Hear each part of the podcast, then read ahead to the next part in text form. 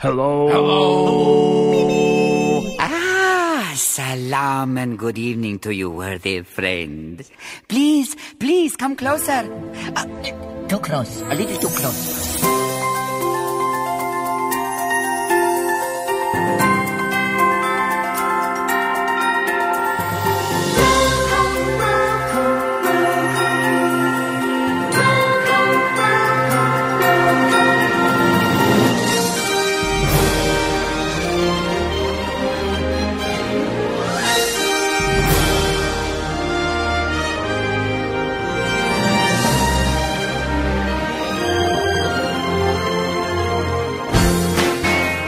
Hello and welcome to episode 92 of the Disney Brit podcast for Wednesday, the 25th of March. And joining me as always is Juz. Hello, Juz. Hello, Adam. Hello, Disney pop people. And bizarrely enough, it is Wednesday. It is actually Wednesday for a change. So you haven't actually got any jokes to make about that, have you? No. Oh dear. And also, uh, well, Kaz can't make it this week. Sadly, she's rehearsing for I a. thought it was Kez, actually, to be honest with you, when I heard the voice. Did you? Yeah. Oh, it's not. Um, so we've we've brought someone in specially for the occasion. Hi, Craig. Hello, everybody. Oh, Hello, great. Kez. I hope the things are going well. Shut up, Giles. I haven't finished. Um, It wasn't me, it was Adam. oh, damn. Let's start again. Shut up, Adam. I haven't finished. Hello, Juz. You right, mate? right, mate, he missed you so much. Ah. When are you coming back? They said you only just went out for a cup of coffee. Yeah. No, no, no. I, well, I've got stuck in the queue for a wee as well, so I'll be a little bit. Under longer. the stairs has never been the same. All right. Enough for the man love. Um, we've, It's we've brought- romance. it's bromance. So what it is. I had to draw that in Draw Something. That's quite funny. Brokeback Mountain. isn't it, everything else? I've not had romance. Uh, are we not friends on Draw Something? Because I've started it and I've got basically just got my family. Really? Oh, I didn't- see, I didn't know you playing. did it. Me and Craig are playing.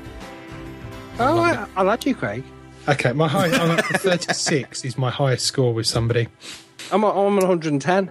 No way. You got over 100. I thought you stopped at 100. No, the new, the latest uh, update changed it. Ah, clever. Oh, cool.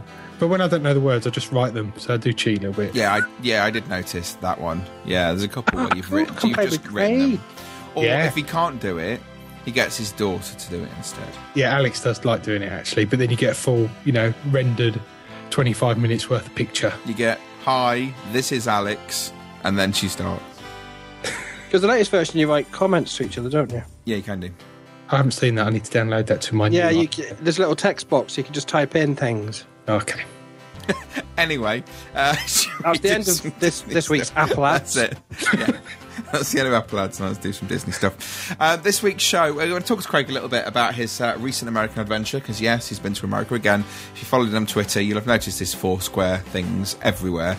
Uh, we're also going to do some news and rumours about all the stuff that's been going on in Walt Disney World and around the world as well. And then uh, I don't want to apologise for bringing some more audio again this week, but um, Tony Baxter visited Disneyland Paris as part of the 20th anniversary celebrations and did a fantastic um, presentation all about the park and the history and all the stuff that he was involved in.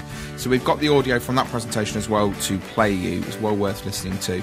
Um, and that's pretty much the show for this week. So um, Sounds like an Adam couldn't be bothered, doesn't it? He's just found anything. yeah, just just Oh, look, there's an interview here. We use that. yeah, we'll use that. Stick that in. That's fine. Um, Craig, you've just been to America again. I have just been to America again, yes. two-week jaunt.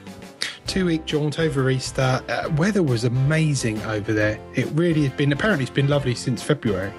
Okay. So it was, you know, they do it in old money, don't they? But it was kind of 80 to 85 every day. It was really, really nice. and you went to Legoland. Uh, no, I didn't go to Legoland. No, but I did have a very traditional American uh, Easter Sunday dinner with um, Jeff and Cheryl next door. So thank them again for that. And the tradition. Pardon? Was it just kangaroo?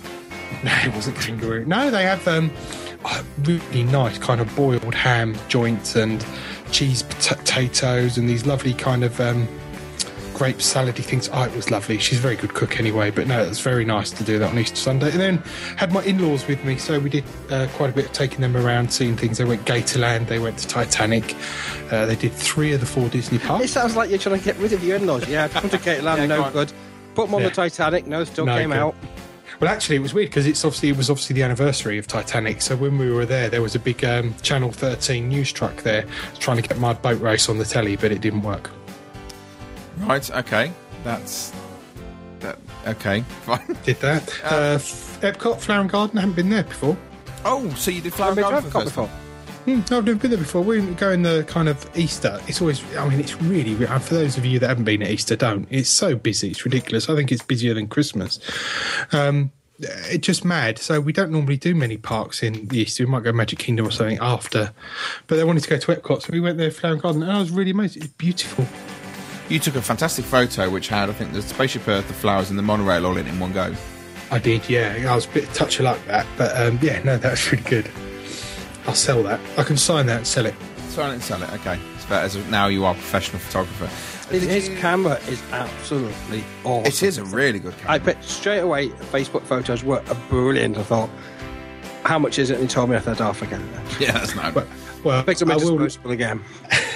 it, it- it's something I've always wanted to have. So I, I treated myself. And again, dollars of pounds, it was ridiculous. But what I will say, talking about as we are the Apple app um, podcast, iPhoto is brilliant because you just put them all in there, pick which ones you want, press up, upload, create an album, and off they go to Facebook. Terrific.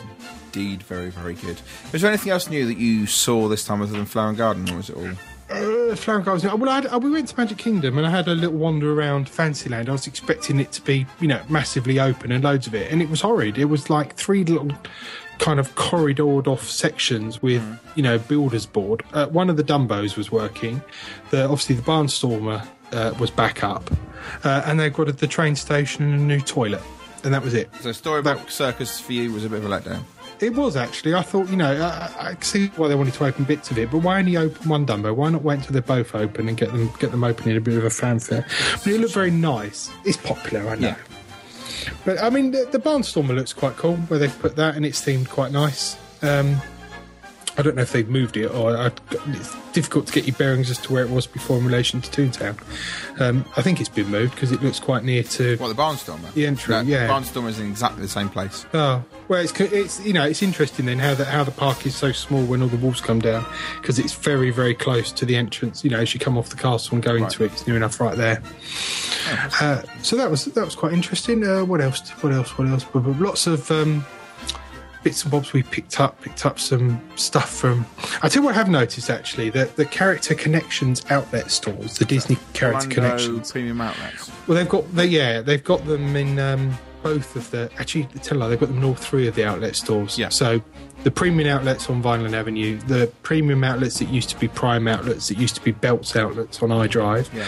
That's got one, and there's also one at Lake Buena Vista factory stores. Um, avoid the one at Lake Buena Vista factory stores at the moment, but the other two, have, I think I don't know if Disney has taken them over or whatever's happened to them, but they look like Disney stores now. They're just absolutely loaded with, you know, stuff. Uh, okay. really, you know, Disney proper park bags. You know, the the employees have all got Disney badges on.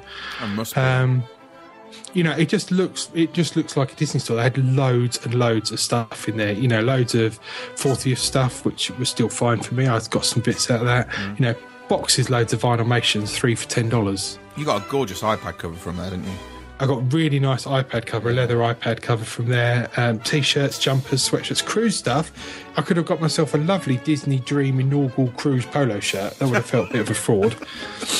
Um, but yeah, no, they're really, uh, really good. They're really good to go to. You know, if you if you want to get your Disney stuff, um, and you know the park stuff is a little bit out of reach because it is expensive. Um, go in there. Sounds good. I'm definitely character connections. One of those places I always sort of forget about going to while I'm over there, but it's so much cheaper than it is in the parks. Obviously, you know, some of it's a little bit out of date, but when you're looking at things like Vinyl Vinylmation and stuff like that, they're selling, you know, Vinyl Vinylmation don't date just because they're an old series. Still doesn't mean just because you haven't got it, you know, you can't pick them up there. And you can trade them. Yeah, Pick up. exactly. You know, three for ten bucks. I mean, that's what that's amazing. Yeah, three for ten bucks is, is bargain. Right. Uh, thank you, Craig. That sounds. Uh, Good, bye, Craig. yeah, thanks. You can Yeah, see ya. Later. He's going to stay. He's going to do the news with us as well. So let's get on with some Disney Brit news and rumours. Good morning, sire. Good morning, Zazu. Checking in with the morning report. Fire away.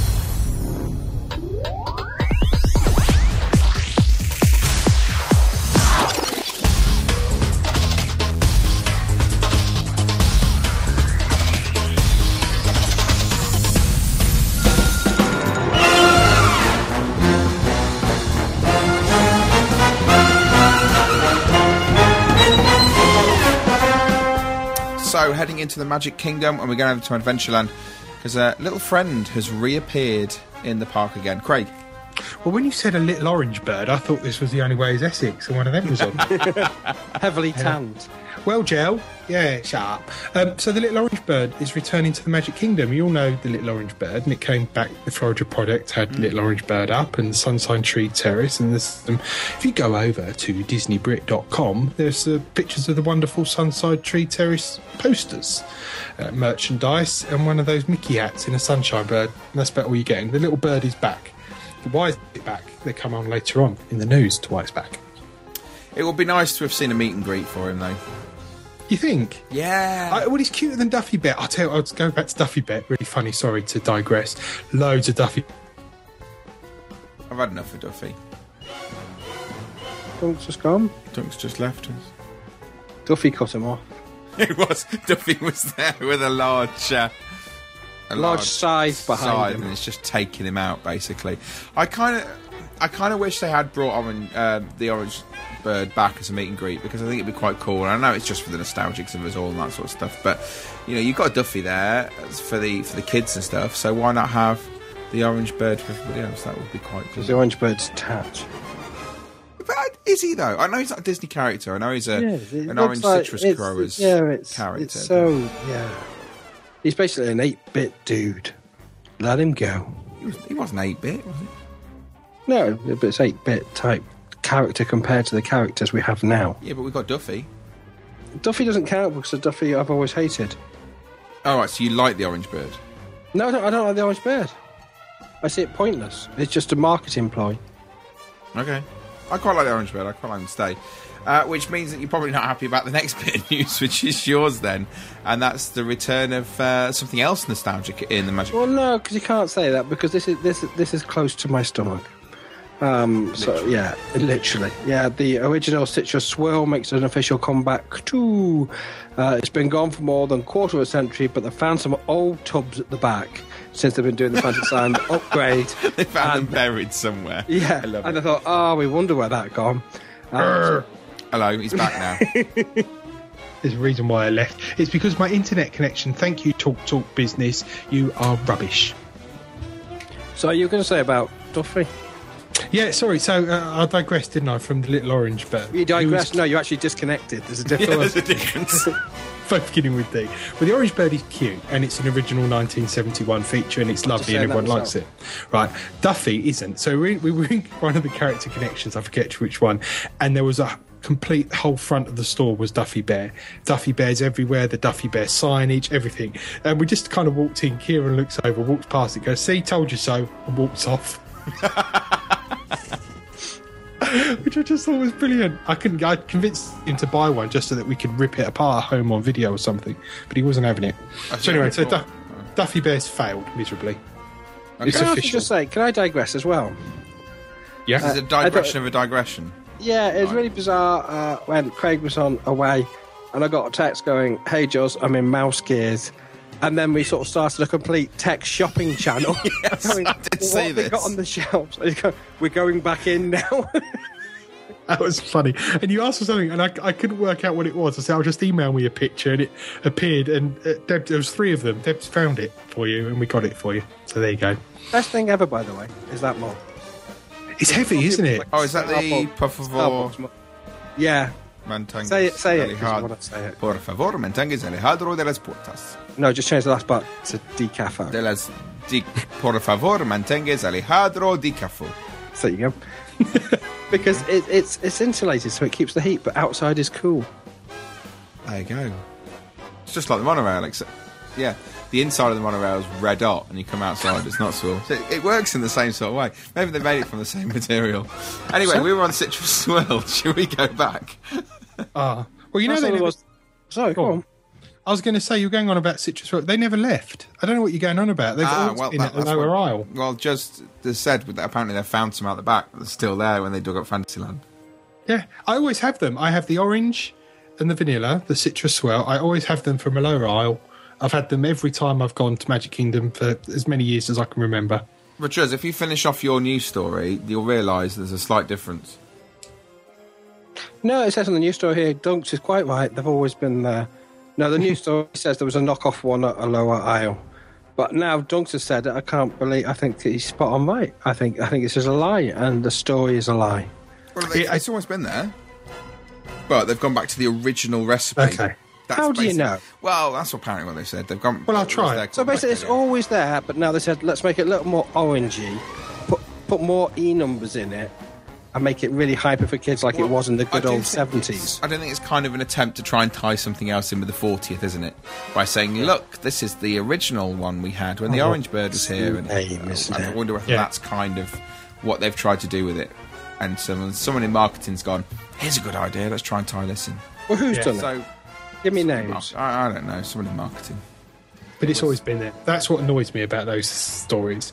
Aloha Isle has it. They have that you can get, you know, the Dole Whip on its own, as you know, it's pure pineapple. You can have the Dole Whip swell, which comes with vanilla, or you can have a citrus swirl, which is the orange. And I always have that because I don't like pineapple. We've gone back to the off shopping channel again, haven't we? Yeah. So yeah, you have to try it next time and compare it and see if it's the same. Okay. I Oh, you shall do that so. before we went away.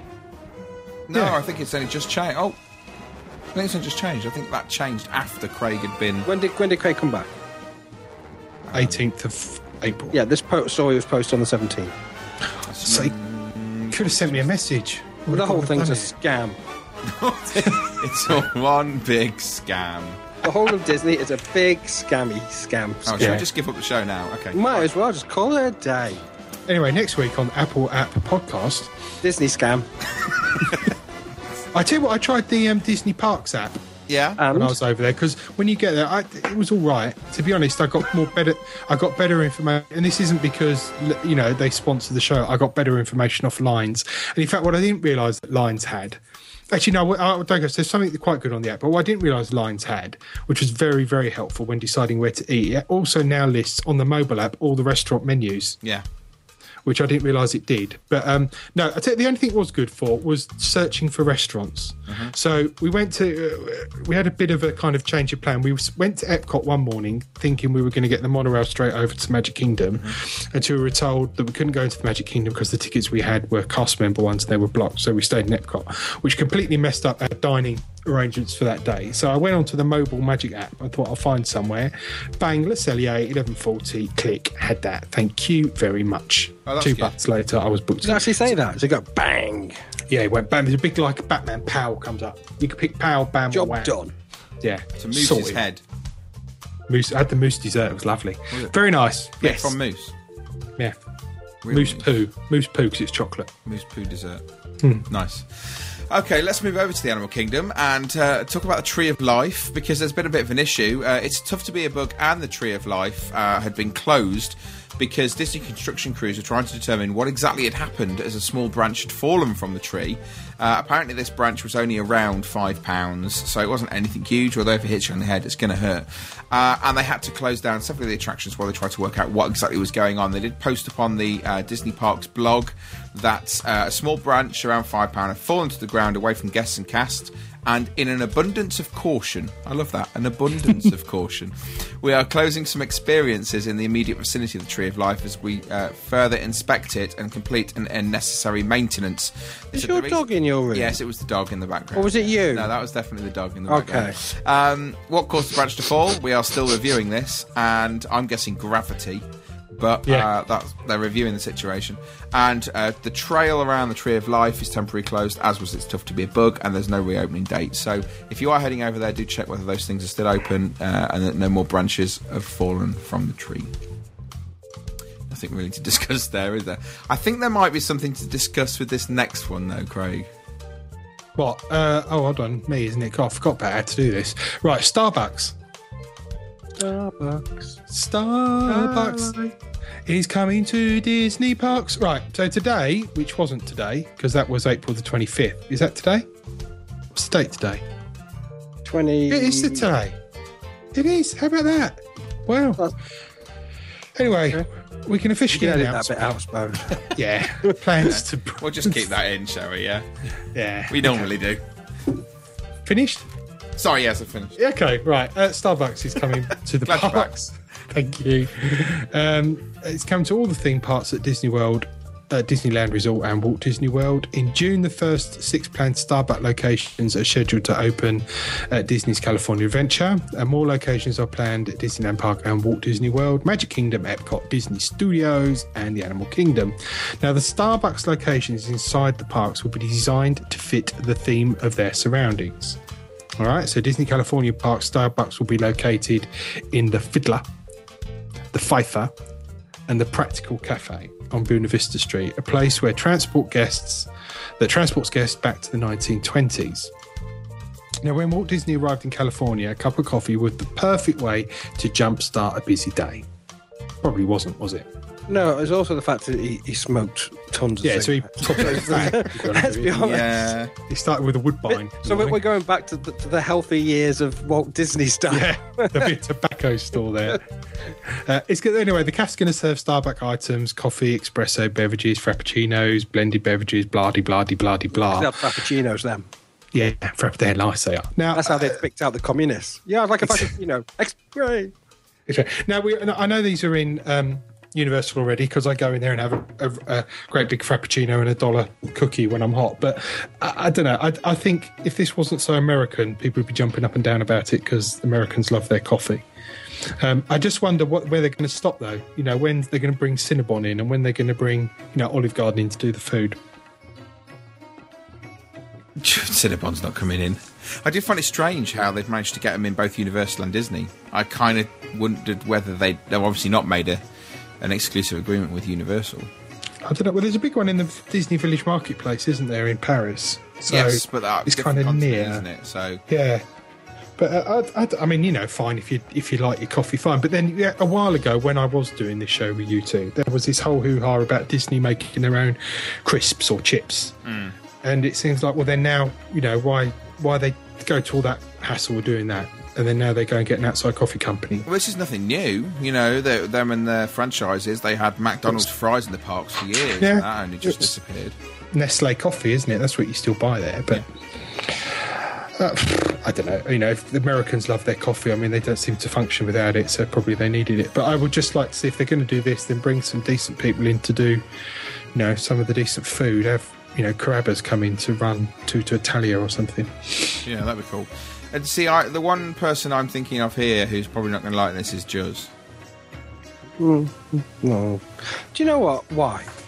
You know, at the end of the day, I'm not going to be in Orlando or California or Paris and go, I want a coffee. You know what? I'm just going to go out and go and buy a Disney ticket because I know they've got a Starbucks. Yeah. Okay. You're not. It's not a pull. I just don't understand it. If I was in Disney and they have a shop which sold coffee and it was any kind of coffee and I wanted a coffee, I'd buy the coffee.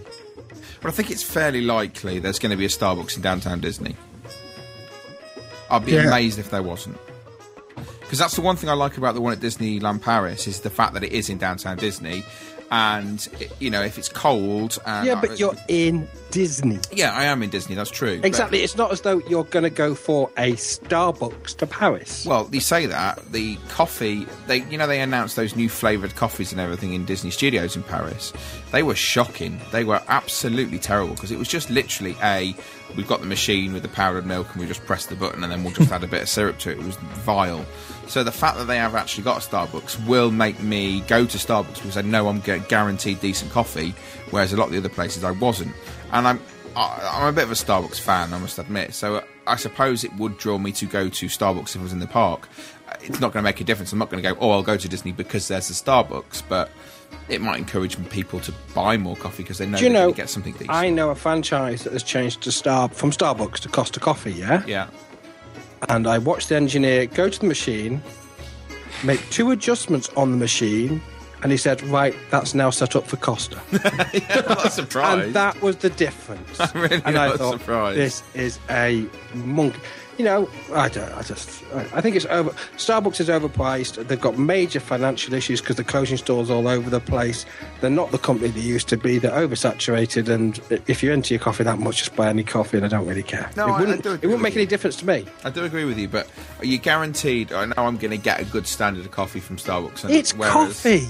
But th- you still get some rubbish. No, no, some of the because you're going to get coffee, and a lot of coffee is dependent on your water content. The water content's a bit bizarre at the best of times out there, Uh, French water's appalling anyway. You know, and what are you going to do? You're going to have to import the, the water from Italy like they do with the pizza dough. It's just, you know, I'll just 12 quid use some of coffee. it. Well, that's a, that's a cheap Starbucks. It's just if I want a coffee, I'll go and buy a coffee. In fact, I would actually probably have a coffee at the hotel before I come out. Coffee's a coffee's a coffee, and I like my coffee, but I'm not going to get all excited. Go, Ooh, Starbucks! Here's my ten dollars. Right, Dunks, Well, can you do uh, a no- bit of uh, What? research on this one as well? Well, I I can. I don't drink coffee, but I tell you what, I, I can tell you is that uh, apparently um, Americans are moving towards going back to Dunkin' Donuts. You might want to check with Nick because their their coffee apparently is America's favourite, and it's only a dollar a cup. Exactly. And a lot of people are now just going in there and buying their coffee from there. But, uh, McDonald's now have expanded their range, haven't they? Of coffee? yeah, they do, And it's They do. cheap. I- Uh, It is cheap. And it is very expensive, Starbucks. And the only thing, you know, I kind of tend to have a rule, which I do break with Starbucks, is I don't go into places they've got in the UK. But, um, you know, it's very hard to get a drink sometimes that's that's edible. So, On the flip side, in, in the UK, completely diverse. I cannot understand why people go to town to sit on a sofa in a shopping centre and have a cup of coffee. I go to town to get shopping, go home, sit on my sofa with a cup of coffee and watch the telly. What is the need to go out? It does me head in. Anyway, we'll leave Starbucks behind and we'll head to another of Jez and It doesn't matter, I've got my cup now. The coffee stand clear of. The Magic Memories and You is uh, once again going under another transformation. Transformers, robots in disguise. Is that you singing Yeah. to try and get yourself organised? No, Bumblebee. No, I'm trying to pad out a story which is only four lines long. Imagine memories in you. Nighttime. Sh- yeah, actually, you know what? In that one title you said, you've taken the story. Memories in you. By Nighttime Show that. is having a new summer version that will begin on May the 25th. Um, which is slightly different. No, and, and you can actually go and see a sneak scene, um, which is on DisneyBrit.com. Then go there, then go to the Cinders, where the Cinderella's castle turns into a giant sandwich. Sorry, sandcastle. Sandcastle. Oh, a sandwich as well. That'd be quite good. We've discussed this before about the, the possibilities of the laser systems, and we, we, we, we talked to people, you know, on the show previously about what they've done, that European company's done with those Yeah. national buildings by splitting them in half and crumbling them. And we've said this will always be the next stage where they can do massive transformations. And great, because I think in the future, I think you're going to have a building for a uh, an attraction that will be a fake building. Yeah. Because everything outside will be generated by these laser systems, and they could change literally overnight. In fact, don't even bother going. Just wear goggles, stay at home, get a uh, Starbucks delivered to your house at 45 quid, put the goggles on, there's the whole experience. And if you get someone to walk around, just nudge you occasionally or hit you with a trolley, then Run you great. over with a buggy or something. Yeah, that'd work. That'd be good. Uh, it- Dunk- it- Dunks is a bit fun. You, you like the, you like the technology dunks, don't you? I love the technology. I think the technology is awesome. I think the show's naff, but I think Yeah. the technology is awesome. see, I, that's Do why you think I'm it's going to be better to then? yeah, the- it's going to be better. It can be better without people in it. So I'm looking forward to seeing Disney Dreams. without That's going to be awesome. the, the reviews of Disney Dreams already are, are massive from people about that combination of water and laser and projection of fireworks and all that sort of stuff. Do you know it'd be really cool if they had do somehow kind of project something onto the crowd that almost sort of kind of make them disappear? So if you looked, it looked like you were the only one there. That'd be really hard to do though, because you'd have to 3D map people stood still. No, you know, I mean, in the sense that if you could hit the lasers on as, as a short projection, so it sort of hits and sort of gives the illusion of, or you just did it when I was on, on my own. Yeah, that would be the cheapest way. Just so there you go, it's empty. Do you reckon how much it costs? How much it costs if I was like filthy rich? If I was Bill Gates, Yeah. I presume I could go to Disney and say, me and my family, any chance I'd like to see that, even after you close or whatever on night, would you do it for it? I wonder how much Yeah. they charge for me just to be stood there. Oh, they do open it for private Yeah, they parties, do don't they? have And private Close parties. it off and If- In fact, I'm going to put this in now. Uh, Confessions of a Disney. I can't remember what it is now. On on YouTube, there's a brilliant video. Uh, of a guy who used to work in the parks. Uh, it's not for children, some of it, but um, it is fantastic. I think it's Adventures of an ex Disney cast member or something like that. Um, it's just genius. You've got to watch it. Is it naughty?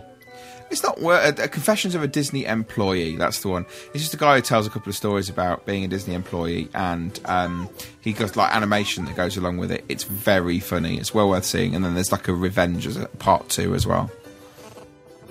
If you've not seen that, do check that out. Confessions of a Disney Employee on YouTube. Look at this. Someone's just put that someone's selling a light up Mickey for fifty pounds on eBay. Good grief, that's crazy. It says Adam Goodger. All right. Uh, are we finished with Magic Memories and you? Well, you, you, it's a- three lines, and your title was my three lines. You sort of, you made me feel You worse. managed to fill it in very, very well. So well Sometimes done. I You. feel you. Let's over to you never phone. Just dirty, dirty, jo- dirty. jokes. Let's just head over to Hollywood Studios and Mama Melrose. Do you know? I was just thinking about this. Uh, What uh, uh, what food is available in every park apart from your American burgers and that sort of stuff? Italian. Corn dogs. Italian, isn't it? It's the only. It's the only. No, I know it's genre of food or whatever, you know, but that's the only one. So, uh, I think Via Napoli is the best. Tony's Oh, yeah, is quite quite a lot. good, and then Mama Melrose has always really, my view, been like third choice. But Yeah. now there is a new chef, and she says her favourite spices are. There are three favourite spices in no particular order: are garlic, garlic, Baby and garlic. spice. Baby spice. Baby Spice. And five Old spice. Spice. Old Spice. I didn't like it. Well, anyway, she is Chef Beatrice Candoleria, and she uh, used to be the chef at Cafe. You combine Cafe. French, French, and Italian in one name. Then It's all Mediterranean. It's like the Bellissimo sauce the with one sort else. of area. It's close. Yeah. All of that Well, Europe, Mediterranean Hop, skip, and the jump. You know. It's all, it's all, it's all West, isn't it? Um, Cape May, she used to be at Cape May Cafe at the Beach Club. Um, she's been cooking at Walt Disney World for over 15 years, so she'll be great doing a burger, uh, chicken fingers, and mac and cheese. But the new Mama Melrose seafood uh, dishes that she has created um, are supposed to be wonderful. Now, what she has done looks really nice over at DisneyBrit.com is gnocchi, which is my favourite Italian dish, which is little pasta love a and potato dumplings um, in pesto. That's really, really nice. You like a bit of Um. I love a bit of gnocchi. Um, so nice bear. was great. It, it looks a bit kind of Disney Cruise Line the way it's kind of laid out. It looks kind of a little bit posh the way it's all been put on a plate and plated up. Uh, a new wine list with beer and specialty cocktails um, make it an extra special spot according to Disney. If you probably if you can't get into 50s prime time or Brown Derby, then you this is your third choice, isn't it? Um, so it's one credit on the dining plan have a look if you haven't been there before. You know, if you fancy some Italiano, you can come. You can also have a fantastic meal package with it if you're so inclined to spend more money. There you go. I'm, I welcome this change because we ate there a couple of years ago and it was trash. Really Tra- didn't like it. Uh, I thought the food was terrible in there, and I'm kind of pleased in a way that they've finally done something with it, and they've taken it and they've uh, they've changed it around, which is fantastic. So I like that. Um, okay, that is all of our Disney uh, news. Well, I say all of our Disney news. It's all of our Walt Disney World news. There's one piece of news I want to share with you, and this is a piece of news of which uh, came to my attention today, and I can't work out whether I think this is awesome or whether it's just really quite strange.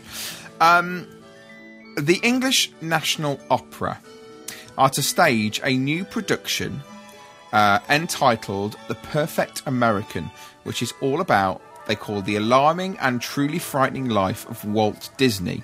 Now, there was a, um, a novelist called Peter Stephan Jungk who wrote a book that was published in 2005, which was a fictionalized account of Disney's last days, seen through the eyes of a disgruntled ex employee who hated his former boss. And all the way through this book, it looks at yeah, all the way through this book, it examines some of the sort of accusations that were put towards Disney over the years that he was alive. So the fact that he was a racist and a bully, he was a McCarthyist, he was an anti-Semite, and he took credit for the work of all of his employees. The fact that he claimed that he hoped to be cryogenically frozen and his body was hidden in Disneyland, and all these sort of things. We're talking about Walt Disney or Mel Gibson. yeah, well, a bit of both. Um, and they've taken it, and Philip Glass, who is a well known composer, slightly odd composer, but well known, has created an opera based upon this perfect American.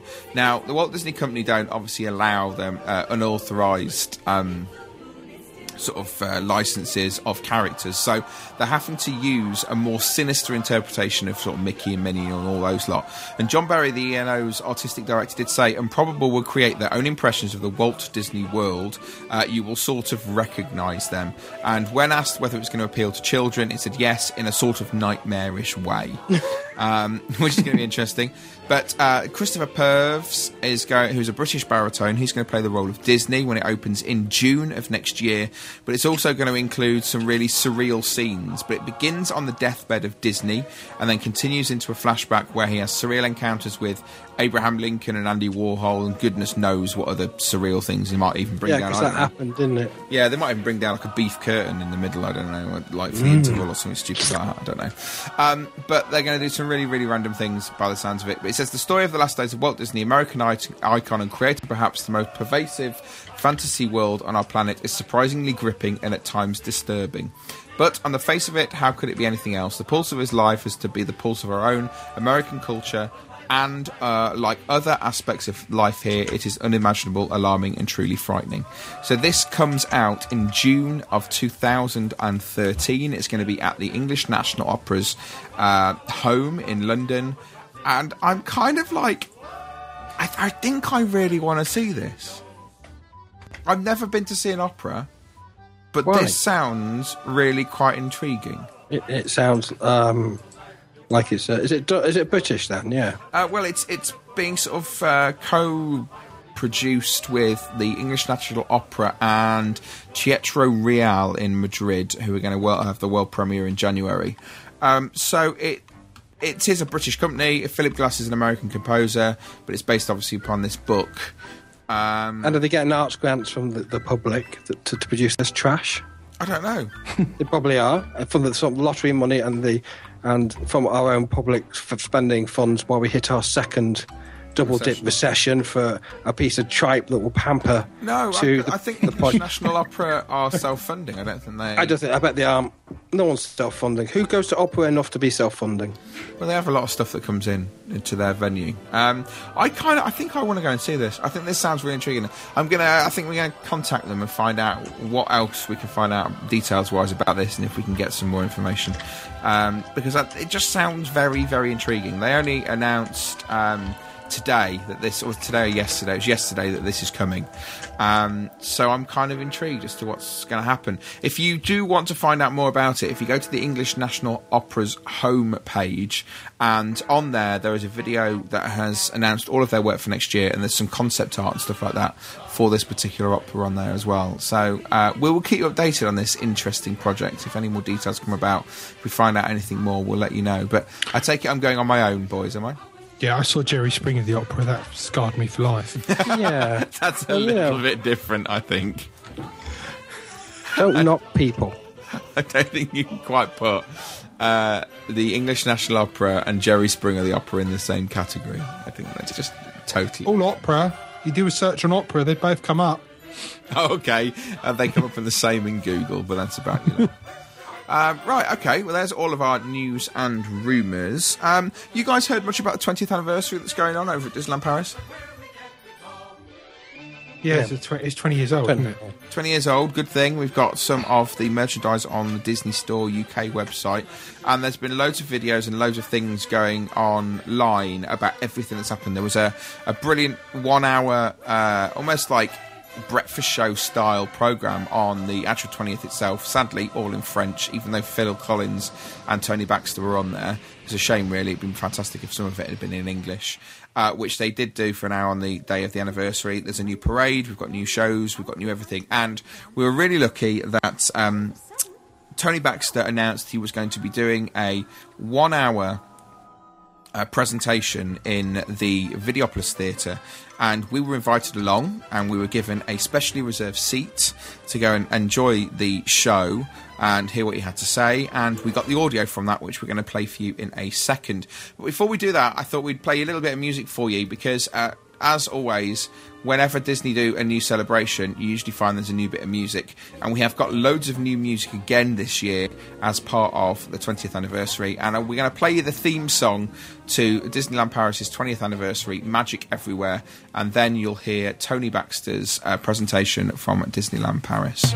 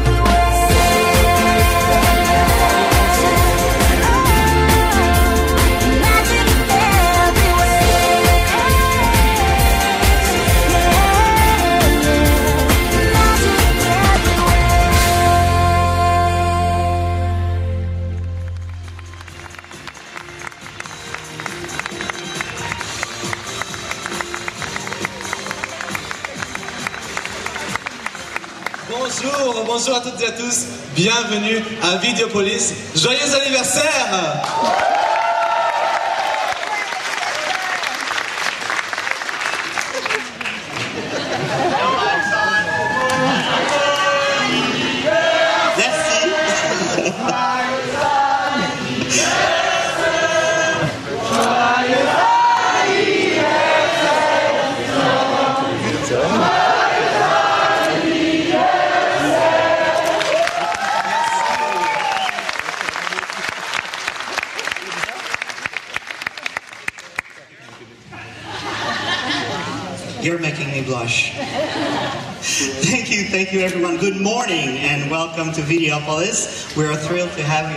us today on our birthday. So today is our anniversary. This is the day where Disneyland Paris first opened officially to our guests. So that's why we're so thrilled to have you. Have you seen the flash mob? Yeah. How was it? Pretty impressive, indeed. Alors, le 12 avril 1992, Euro Disney ouvrait pour la première fois officiellement ses, euh, ses- son parc ici en France.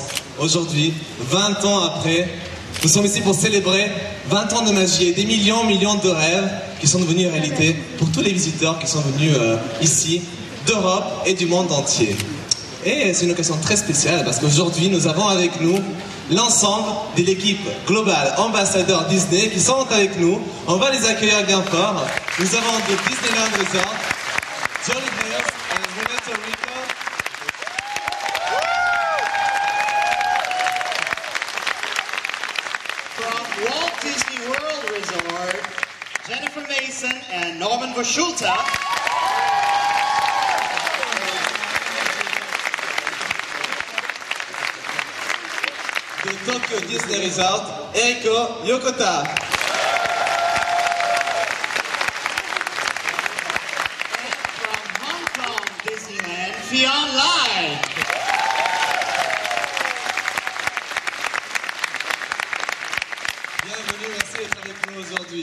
We're very happy to have them with, with us. But y'all came here for a purpose. So let's not wait no longer and introduce a legend of Walt Disney Imagineering, Mr. Tony Baxter.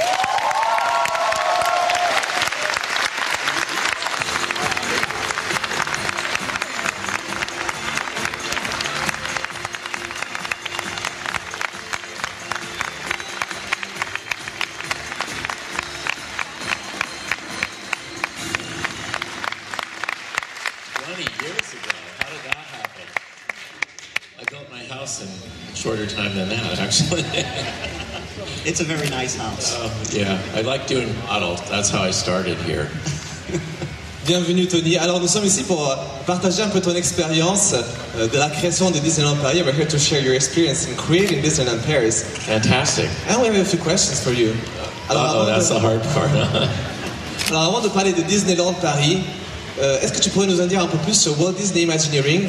Car beaucoup de personnes nous demandent, mais comment devient-on un Imagineer? So before focusing on Disneyland Paris, can you tell us something more about Walt Disney Imagineering? Many people want to know how you become an, an Imagineer.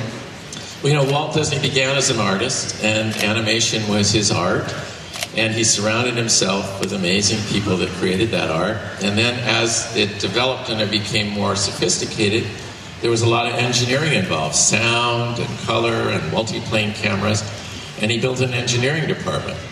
And I think the interesting thing about Imagineering, if you look at the word Imagineering, it's imagination, which is the arts, and it's engineering, which is the sciences and the technologies.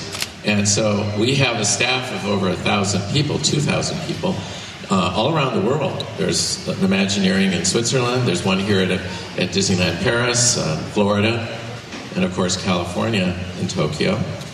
And uh, what we do is put artists together with uh, engineers. And the net result is all the amazing things that you see that not only are fun to do, but they work, at least most of the time. Donc euh, Tony disait que effectivement Walt Disney quand il a voulu créer son premier parc, il s'est entouré d'une série d'artistes qui ont commencé à développer les premières idées pour ce parc à thème. Ensuite avec l'arrivée de nouvelles technologies, des ingénieurs ont rejoint l'équipe qui est aujourd'hui l'équipe de, de Walt Disney Imagineering. Euh, une équipe de plus de 1000, de- 1000 personnes qu'on retrouve dans le monde entier, bien sûr dans tous les, parcs Disney, mais aussi euh, même en Suisse. Et aujourd'hui, cette équipe est là pour réaliser tout ce que vous voyez dans nos parcs tous les jours. Donc c'est grâce à eux que la magie prend vie dans nos parcs à thème.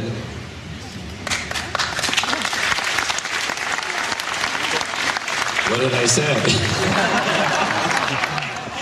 So now another question. Euh, avant de prendre le rôle de producteur exécutif de Disneyland Paris, euh, tu avais déjà fait pas mal de choses chez, chez Imagineering. Est-ce que tu pourrais nous parler des différents projets auxquels tu es attaché So before you took on the role of executive producer for Disneyland Paris, you already had a bit of Imagineering background. Could you tell us about the great project project you uh, tackled? I got to play for a few years, you know, before uh, tackling this project. Um, probably a lot of you know and enjoy these attractions.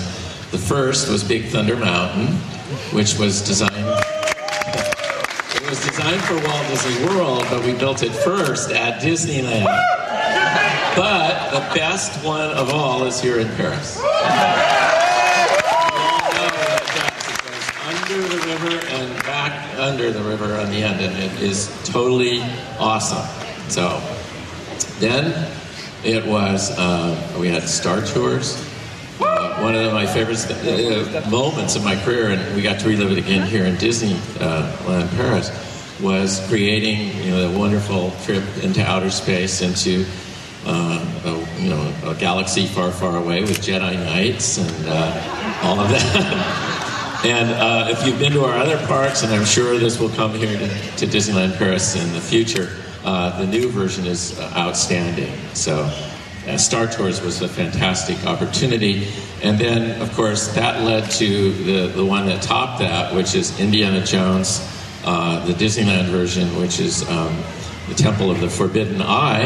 And also, we have the one here, which is Temple of uh, Peril, right? Uh, there's so many, I forget them. But again, wonderful experience. You just don't know what it's like to be sitting in a movie theater, seeing a movie like Indiana Jones back in 1980 when there was no technology to build it. And I looked at Skip Lange, who was my partner on that, and I said, wouldn't it be incredible if that was our movie and we could do that, that attraction? So 10, 15 years later, to actually have that happen was amazing. Uh, so those are a few of the. Then there was Fantasyland, which pretty much we duplicated here. Uh, the Disneyland Fantasyland uh, looks very, very similar to Fantasyland here at Disneyland, except your castle is spectacular. Thank you. Gonna, you're going to have to translate for a half an hour. I will try to translate. Donc, euh, parmi les nombreux projets sur lesquels Tony a eu l'occasion de travailler, on a eu bien sûr Big Thunder Mountain, qui à l'origine était prévu pour euh, Walt Disney World, mais qui a été construit d'abord à Disneyland Resort. Euh, ensuite, on a eu euh, Star Tours parmi les projets. Donc, il a apprécié de le refaire ici dans sa version d'origine. Peut-être qu'un jour, on aura la nouvelle version ici à Disneyland Paris aussi. Pour ceux qui n'ont pas eu l'occasion de le faire, c'est phénoménal. Et euh, après, parmi les autres projets, on a Indiana Jones Adventure pour, pour Disneyland Resort. Une très très belle attraction.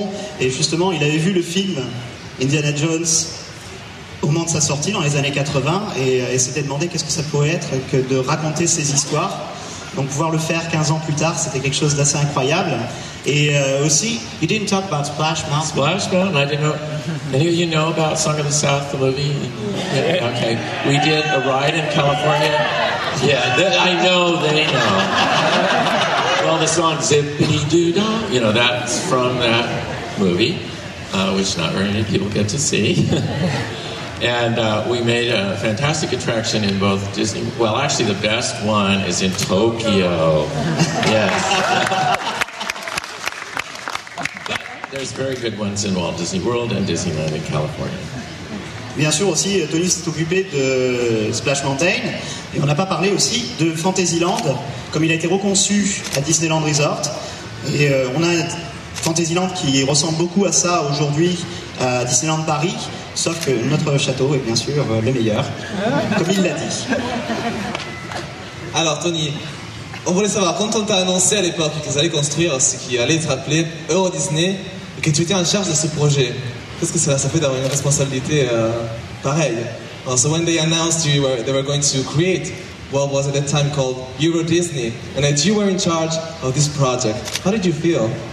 Well, it wasn't like a question of being in charge because you could never do this alone. You know, it was, I knew I had five friends, mon amis, that uh, were really, really steeped in everything that's special about Disney. We all grew up with Disneyland in California. And yes, uh, rode my bike there, paid $2 to get in, $2, yeah.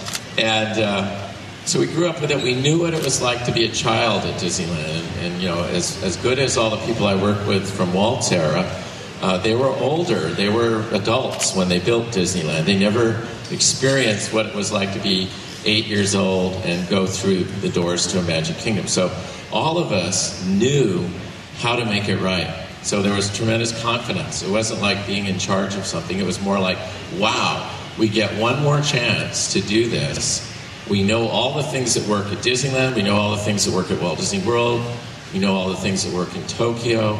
Let's make the most beautiful Disney park ever. And I still believe it is. that said, Disneyland is still the most charming. Walt Disney World is the most spectacular. So there's a reason to go to all of the parks. You know, and Tokyo Disney Sea has is, is. Donc Tony dit euh, c'est pas vraiment une responsabilité que d'être en charge de ce projet, c'était vraiment un travail d'équipe. Euh, tous les, les cinq collègues qui ont collaboré sur ce projet avaient grandi avec Disneyland. À l'époque, ils payaient 2 dollars pour entrer dans le parc. Ils avaient tous grandi avec Disneyland, ils connaissaient Walt Disney World, ils avaient vraiment une connaissance du produit. Alors que les premiers Imagineers qui ont créé les premiers parcs euh, à thème Disney n'avaient pas cette connaissance. Ils les avaient construits euh, en tant qu'adultes. Alors qu'ici, on avait euh, des enfants qui avaient grandi avec cette idée euh, de cet endroit magique. Et donc leur but, c'était de créer le plus beau parc Disney au monde. Et euh, Tony, d'ailleurs, il pense que c'est toujours le, le cas. Même si Disneyland Resort reste le plus charmant, Walt Disney World reste le plus spectaculaire. Et bien sûr, on pourrait parler de Tokyo Disney Sea, qui est un autre parc Disney très impressionnant également. I see my friends, Mon Amis, uh, Jeff Burke, Frontierland, Tim Delaney, Discoveryland, Tom Morris, Fantasyland, Eddie Sotto, Main Street, and Chris Tietz, Adventureland. Chris is still working with us right now on the Princess Fantasy Fair for Disneyland. Yes, there he is. And uh, for, let's see about Eddie Sotto. Everyone else is, is gone, you know. Vous venez de voir effectivement la, la, la Tom. Morris, Tom Morris is still here. Tom Morris is still here. Yeah. Vous avez vu la fenêtre euh, que vous connaissez certainement sur Main Street qui rend hommage aux cinq directeurs artistiques euh, Disneyland- du parc Disneyland. Et euh, justement, Chris travaille encore euh, pour Disney Imagineering et maintenant travaille sur un projet euh, à Fantasyland sur le Néoparc America. On parlait de la conception du parc. Comment est-ce qu'on s'est adapté au, euh, au public européen qui n'était pas très familier avec les parcs Disney à l'époque? So, how did you take an American concept and adapt it to European audiences and uh, make it relevant for them since they didn't have the Disney park experience before? Well, it, you know, it started with a wonderful trip through Europe. We, we started all the way up in England. We went through Denmark, uh, you know, of course, Germany, and we visited not just amusement parks, but all the great sites that people travel to and aspire to see. And I would go to bookshops in small communities, so not in the center of tourists, but like what do people think about the rest of the world? What are the exciting things? You look at coffee table books and find out what you know what sells and what are people interested in. Out of that, it sort of began to direct the, the attention. So Frontierland was fairly easy, and I just realized this is going to be three hours long, and you're going to have to translate. Frontierland was easy because the French and the Europeans are very interested and intrigued about the American West. Shall I stop and we'll break it into Thank you. Tout a commencé en fait avec un voyage euh, qui les a amenés en Europe, euh, dans les grandes capitales européennes, sur les circuits touristiques habituels pour voir euh, tous les nombreux lieux euh, culturels français et européens. Aussi, euh, un petit peu sur le côté, en allant chez des petits bouquinistes, des libraires, regarder euh, différents livres d'inspiration qui euh, peuvent les aider aussi à récupérer des, idées, s'inspirer. Quand il vient de différents landes, frontières-landes, ça reste quand même quelque chose qui fascine beaucoup les Français, les Européens, parce que c'est la culture, le mythe de l'Ouest sauvage américain. Donc là, vraiment, on, retrouve tout ça assez facilement avec Frontierland. I promise I'll be shorter. Adventureland, uh, there were a lot of theme parks that copied the original Jungle Cruise at Disneyland. In fact, one I remember had Viking boats going past the guys that were going up the pole with the rhinoceros. You know, Vikings. I don't know. So we decided not to do that, and we rethought Adventureland, which became more of an Arabian Nights fantasy because Babar the elephant, various stories like Aladdin were very popular here, in the same way that the fairy tales of uh, France and Germany were popular to the Americans. So there was a shift. Pour Adventureland, en fait, ils ont décidé de prendre un autre concept que celui qui était euh, abordé jusqu'à présent pour, euh, pour, pour ce land, puisqu'on on a beaucoup l'attraction Jungle Cruise qui se retrouve dans tout- tous les différents Adventureland. Ici, on a voulu partir plus sur un concept euh, mille et une nuits, euh, qui euh, transportait beaucoup plus euh, l'imaginaire des, euh, des Européens. Donc c'est pour ça que toute la- toute l'entrée est complètement différente et euh, raconte d'autres histoires qui ont plus de sens pour, pour la culture européenne. And sometimes things are very magical uh, for us. We decided pirates would be very exciting in the European culture, as they are in America. So we built on a whole island based on Pirates of the Caribbean and strengthened the pirate ride by adding fighting pirates, as you see here. Um, which, of course, how did we know that 15 years later, of course, pirates were going to be a huge uh, franchise for the Disney company? So it was fortuitous that we made that decision to make pirates a big part of Adventureland. Et bien sûr, à Adventureland, on retrouve aussi toutes les histoires des pirates.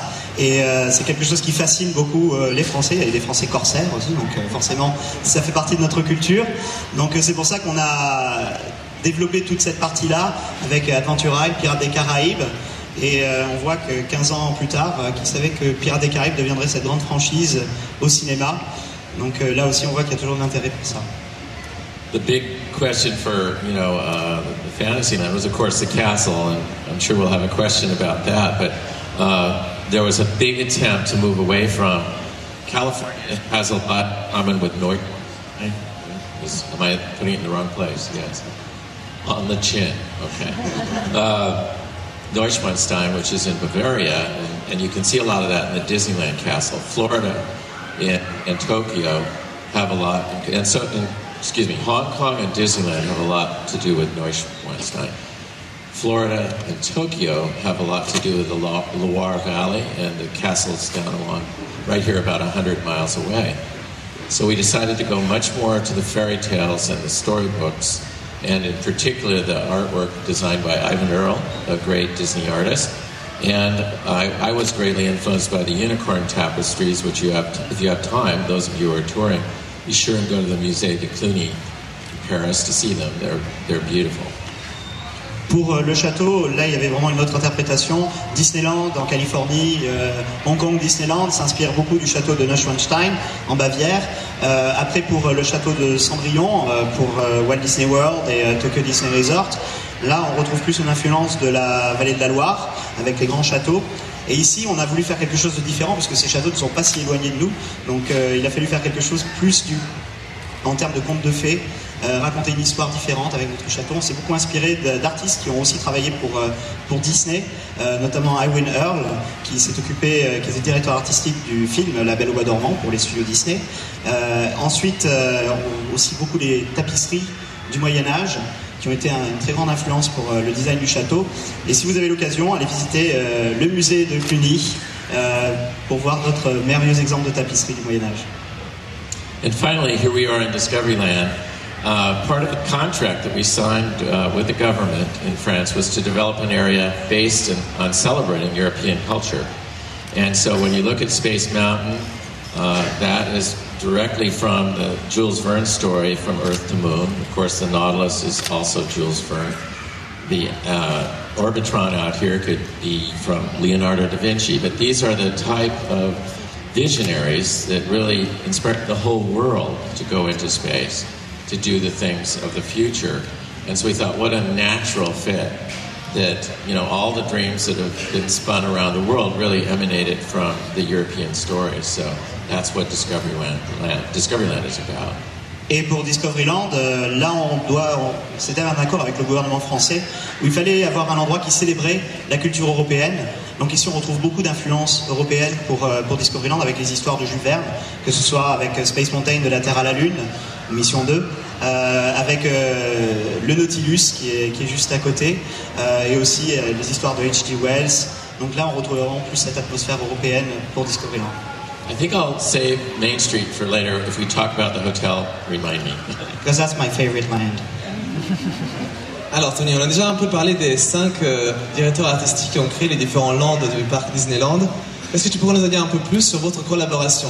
We talked a bit about the creative designers of the five lands of the Disneyland Park. Can you tell us how you worked together to make this dream come true? Well, as I said, we were close friends. Uh, Tom Morris, uh, who is in Fantasyland, came to me when he was in high school and he wanted to write a report on an Imagineer. And, you know, as he went through college, uh, he came on board and we worked together on many projects. And, and I think he was typical of what my relationship was with Jeff Burke and, and uh, Tim Delaney and everyone else. I knew their specialties. Tim is absolutely a genius at doing futuristic, imaginative art.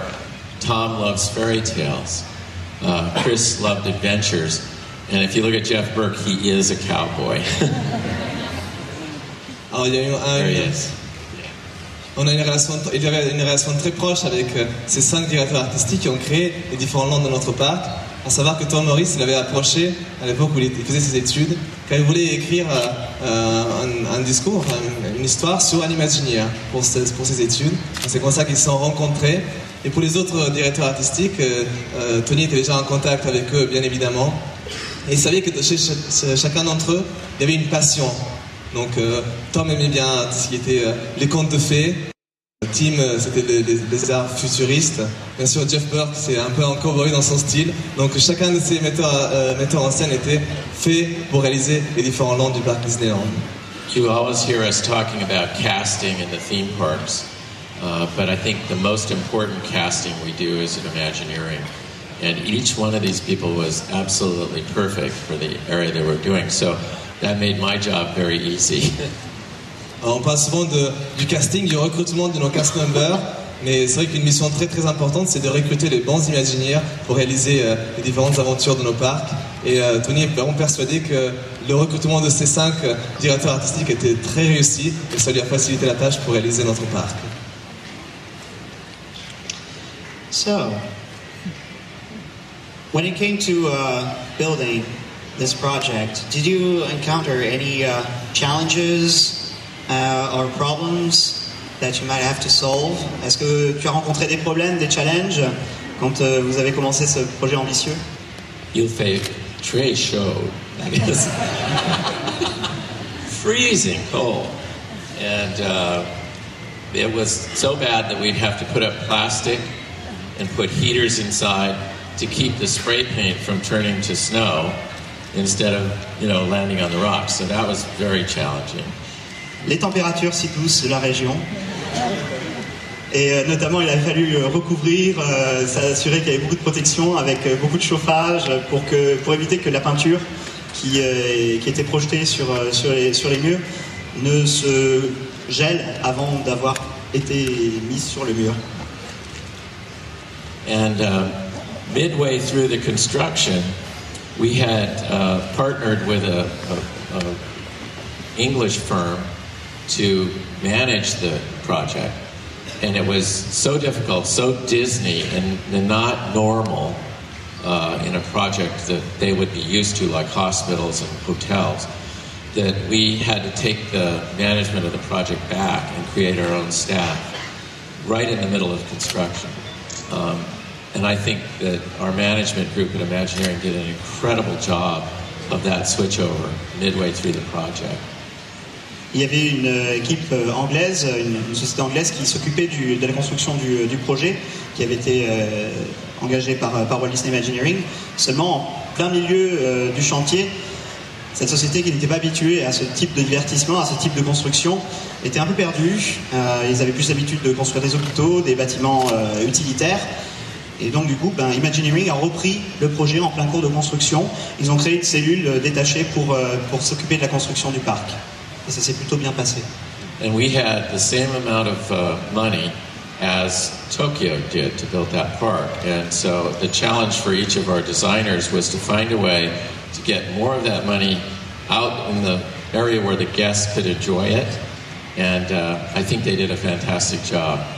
Uh, in Tokyo, you'll find that the street is covered, and that cost a lot. We were able to put the arcades, and if you haven't walked through them, they're beautiful, behind Main Street. They were a lot less money. And then with the remainder, we put more beautiful details into Main Street, which you, is your favorite area. Thank you.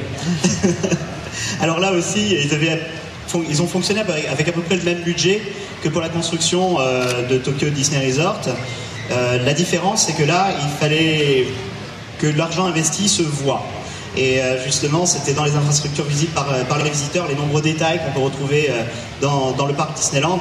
Euh, à Tokyo Disney Resort, vous avez cette grande galerie euh, qui couvre, mais qui couvre euh, World Bazaar.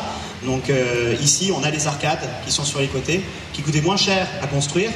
Et justement, avec l'argent qu'on a pu économiser sur, euh, sur ce projet, bah, tout a été mis dans les détails, les nombreux détails qui décorent ces, ces arches. Donc euh, merci.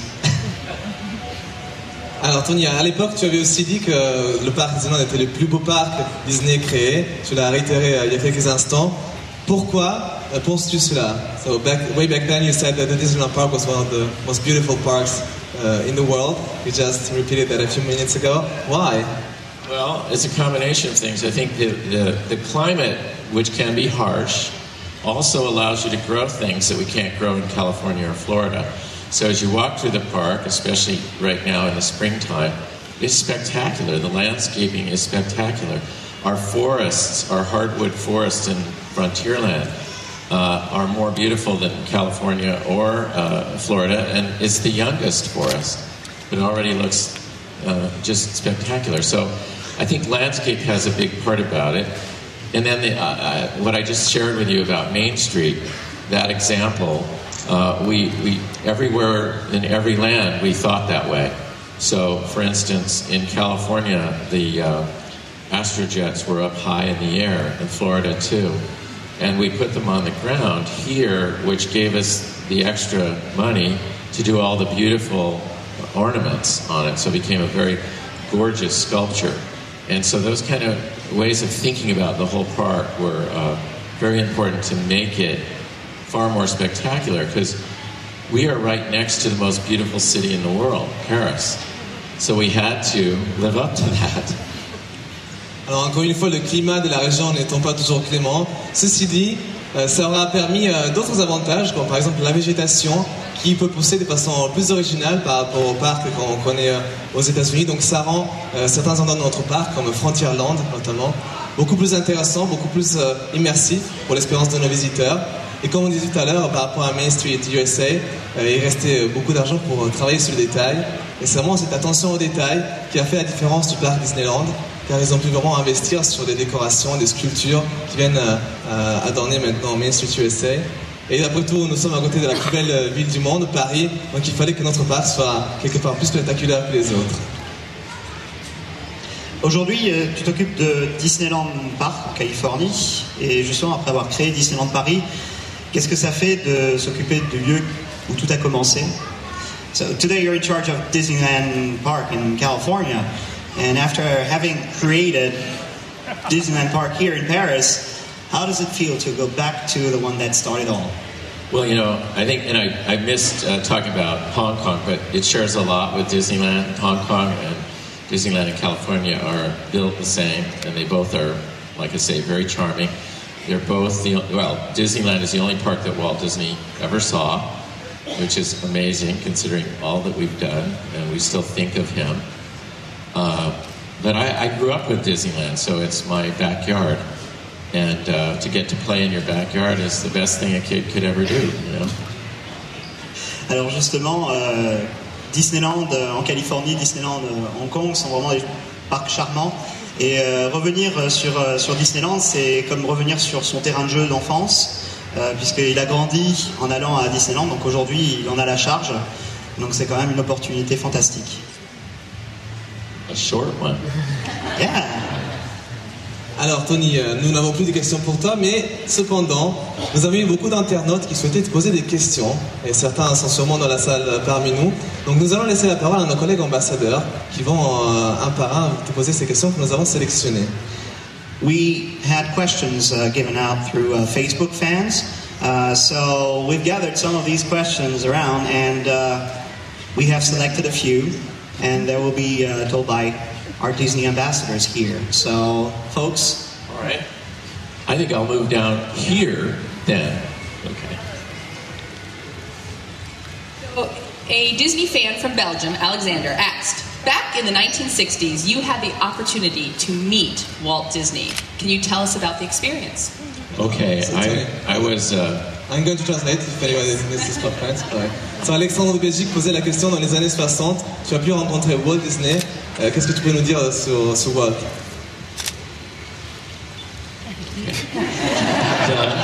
How about German?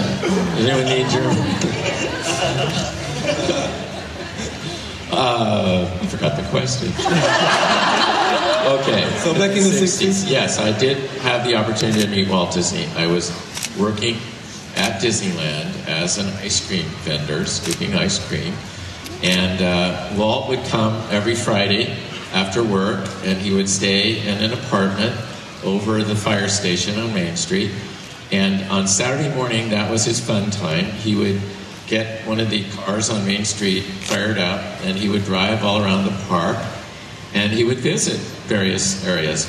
And I never thought that he would come to a humble little ice cream stand, but the word went out that he was coming, and so we had to work very hard to clean the area up.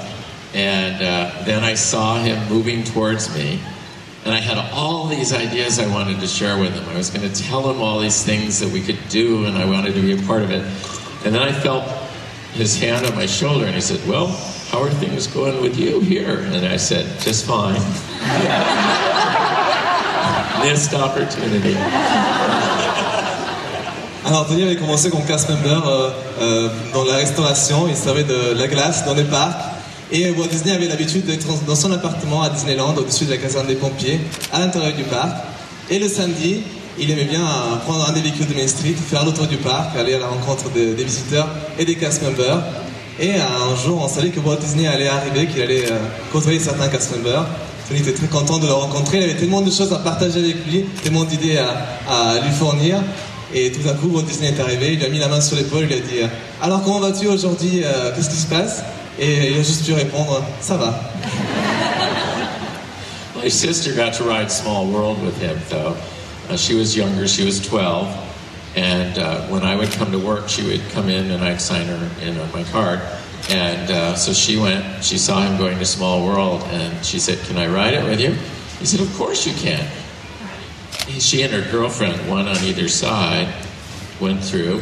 And then at the end, he said, You want to go again? And they said, Of course. and he said, But you have to sing. This time you're going to have to sing. So they sang the song, and then he gave them a picture and an autograph and tickets. So she still has those to this day.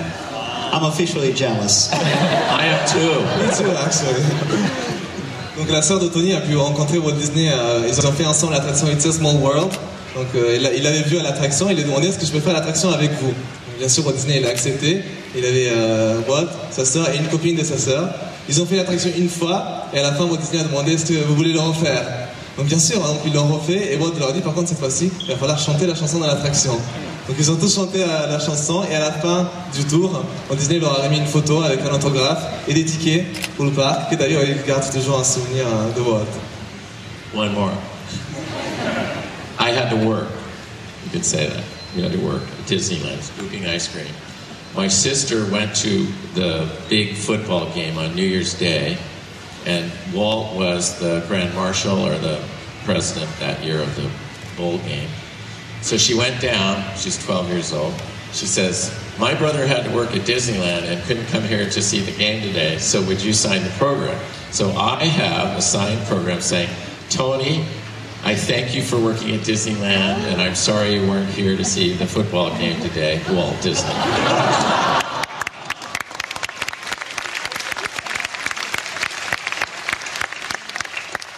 Une fois, une anecdote sur sa sœur et Walt Disney. Euh, Walt Disney était euh, invité pour participer à un grand match de foot très important. Et donc la sœur de Tony était présente. Euh, Tony n'a pas pu y aller parce qu'il devait travailler à Disneyland. Donc euh, sa sœur a approché Walt Disney en lui disant euh, Voilà, mon frère n'a pas pu venir parce qu'il était sur Disneyland, il travaillait. Et du coup, euh, Walt Disney a pris un des programmes et il avait signé en marquant Merci de travailler à Disneyland. Excuse-moi si tu n'as pas pu venir à cause de ton travail. So we have another question? Here's the questions from Edgar Aguilera. Um, uh, what was the best part of creating a Disney park in Europe? And how did you come up with the design of Sleeping Beauty Castle? Quelle était la meilleure partie de la création du parc Disneyland Et comment est-ce qu'on a eu l'idée du design du, du château The best part was getting to come to Europe, you know. And I took holidays every weekend to go visit, you know, uh, the Alsace region, uh, Germany, Mont Saint Michel, London, Belgium, Holland. And it's all beautiful and it's all so different. You know, each country has its own culture and its uh, charm. In terms of, well, do that one. Donc déjà la meilleure partie c'était de pouvoir voyager euh, et d'être d'être ici en France et en Europe et de pouvoir partir euh, pendant les week-ends, explorer les différentes villes, que ce soit Londres, euh, Paris, euh, les autres grandes capitales européennes, aller en Belgique.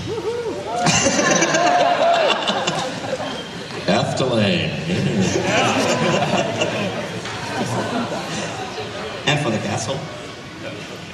The castle. Um, I told a little bit about this. Uh, we were very concerned that if we replicated beautiful architecture, it would be taken poorly.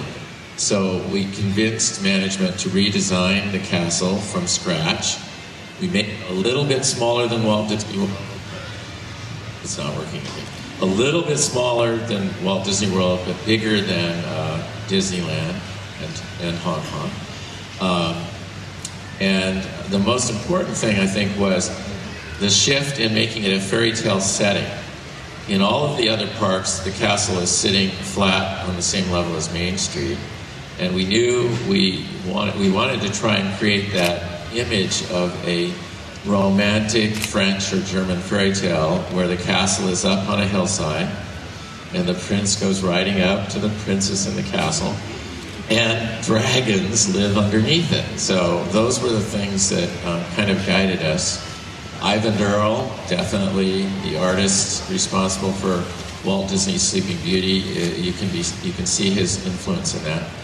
And uh, and again, as I mentioned, the, the beautiful unicorn tapestries. There's also a book of the hours by the Duc de Berry that is, I believe, up in Chantilly Castle. Uh, and the pages from that book are were very inspirational to Ivan Earl in the beginning. So it looks French, but it's purely fairy tale. Alors, ça risquait d'être mal perçu en fait de recréer de l'architecture euh, de châteaux existants. Donc c'est pour ça qu'ils sont partis sur un autre concept, quelque chose de plus romantique, inspiré euh, des contes de fées euh, européens, surtout français et allemands. Donc on a toujours cette image du chevalier qui arrive, euh, qui, monte la colline pour aller délivrer la princesse et euh, qui arrive au château. Donc euh, là, on a voulu vraiment quelque chose comme ça. Donc pas un château qui soit ras le sol, comme c'est le cas dans les, dans les autres parcs, quelque chose qui soit perché en haut d'une colline et qui donne cette impression de grandeur. Donc le château est peut-être plus petit que celui de Walt Disney World, mais quand même plus grand que celui de, Disneyland et Hong Kong. Et justement, c'est toute cette inspiration qui, euh, qui nous a versé. Et aussi dans le, dans le design, il y a beaucoup d'inspiration, comme on l'a dit tout à l'heure, d'Irwin Earl, mais également du livre euh, Les Très Régisseurs du Duc de Berry, qu'on peut retrouver euh, au château de Chantilly. Et là aussi, c'est vraiment une très grosse inspiration d'après les différents ingénieurs qui, qui décorent ce livre. Zoé. Hi, Tony. This question is from Ellie on Facebook. According to you, what is the best example of the amazing attention to detail that went into the creation of this park? Alors, quel est pour toi le meilleur exemple de l'attention au détail qui a été mise dans la création de Disneyland Park Only one. uh, I have to really. Uh, I love all the things inside the park, but the cap, the uh, Disneyland Hotel, was such a challenge for us, and there was no money to do it, and uh, we had to convince Michael Eisner um, to get rid of one of the hotels out in the village uh, and give us that funding to do this hotel. And everyone in the company said people will be standing on the balconies in their underwear, they'll be hanging their clothes out to dry, they'll be bothered by the parades on Main Street. There were a million reasons why we should do it. And, uh, but both Frank and Michael agreed that it was a beautiful design, and Eddie Sotto uh, uh, worked very, very hard to incorporate that into Main Street. We shrunk the train station so that as you walk back down Main Street, the cap, the hotel works as the uh, uh, icon at the end of the street in the same way that the train station does for our other parks. And uh, those of you from the Disneyana Club, we had a meeting up there. Isn't that amazing looking down the street?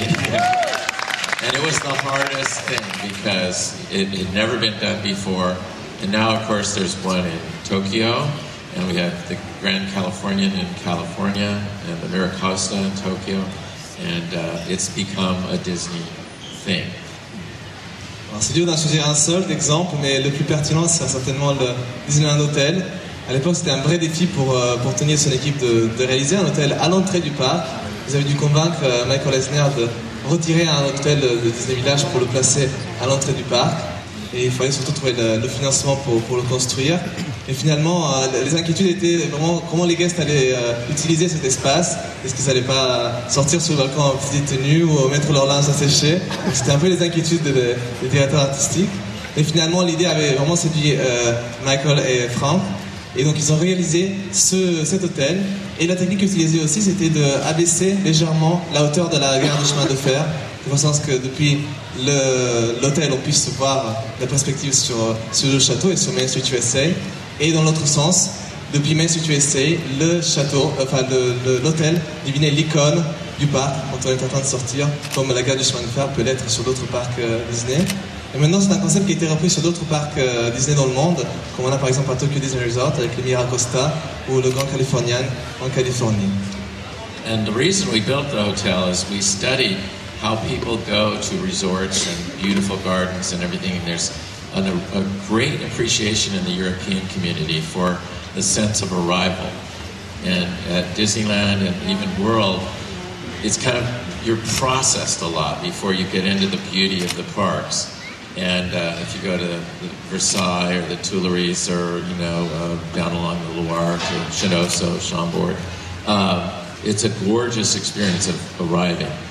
And I think it feels more like it's a gift to the people to come off of the RER trains and see the beauty of those gardens and the romance of the castle hotel uh, before you go in. It's, it's a very European approach to arriving somewhere. So again, that was we felt it was important to do it to be comfortable in this environment. Il y a eu bien sûr beaucoup de recherches qui ont été faites avant la création du parc. Et on s'était aperçu que dans la culture européenne, euh, les visiteurs aimaient bien être euh, surpris dès l'arrivée sur une destination. Donc d'où l'importance de placer l'hôtel à l'entrée du parc, bien sûr avec la végétation qui euh, décore nos Fantasy Gardens. C'est euh, vraiment ce qui fait la beauté de notre destination. Une fois euh, sorti de la gare RER, on peut déjà rentrer dans ce monde magique qui nous accueille avec la beauté des jardins et de l'hôtel qui devient l'icône du coup pour nous faire passer dans ce, dans ce royaume. Next, Tony, how are you? Uh, so Nikolai Bestek asks, Disneyland Paris is full of tributes and homages to the original Disneyland in Anaheim, like Pirate Galleon and Skull Rock. They are, of course, very big and obvious. What would you say is the most hidden or mostly overlooked tribute to the original Disneyland? Donc, beaucoup d'hommages euh, au Disneyland original sont parsemés à travers euh, le parc Disneyland. Certains sont vraiment très évidents, comme euh, Gagnon Pirate ou Skull Rock. Mais parmi tous ces détails, quel est le petit détail caché? Well, you better get the people in the restaurants in Fantasyland ready for an onslaught.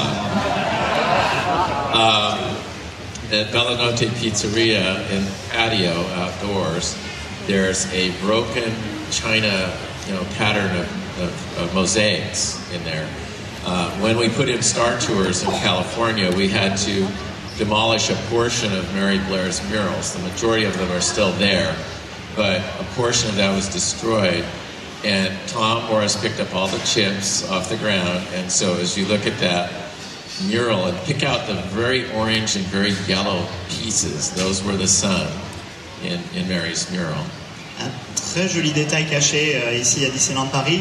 Euh, Tomorrowland, Disneyland avait de très beaux euh, murs designés par Mary Blair qui ont malheureusement euh, disparu.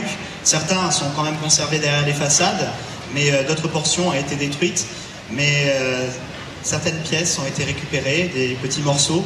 Et c'est ce qui décore aujourd'hui euh, la terrasse euh, du Bella Notte. Donc quand vous regardez toutes ces mosaïques que vous avez tout autour de vous, ça vient de Tomorrowland. And the other one is mine.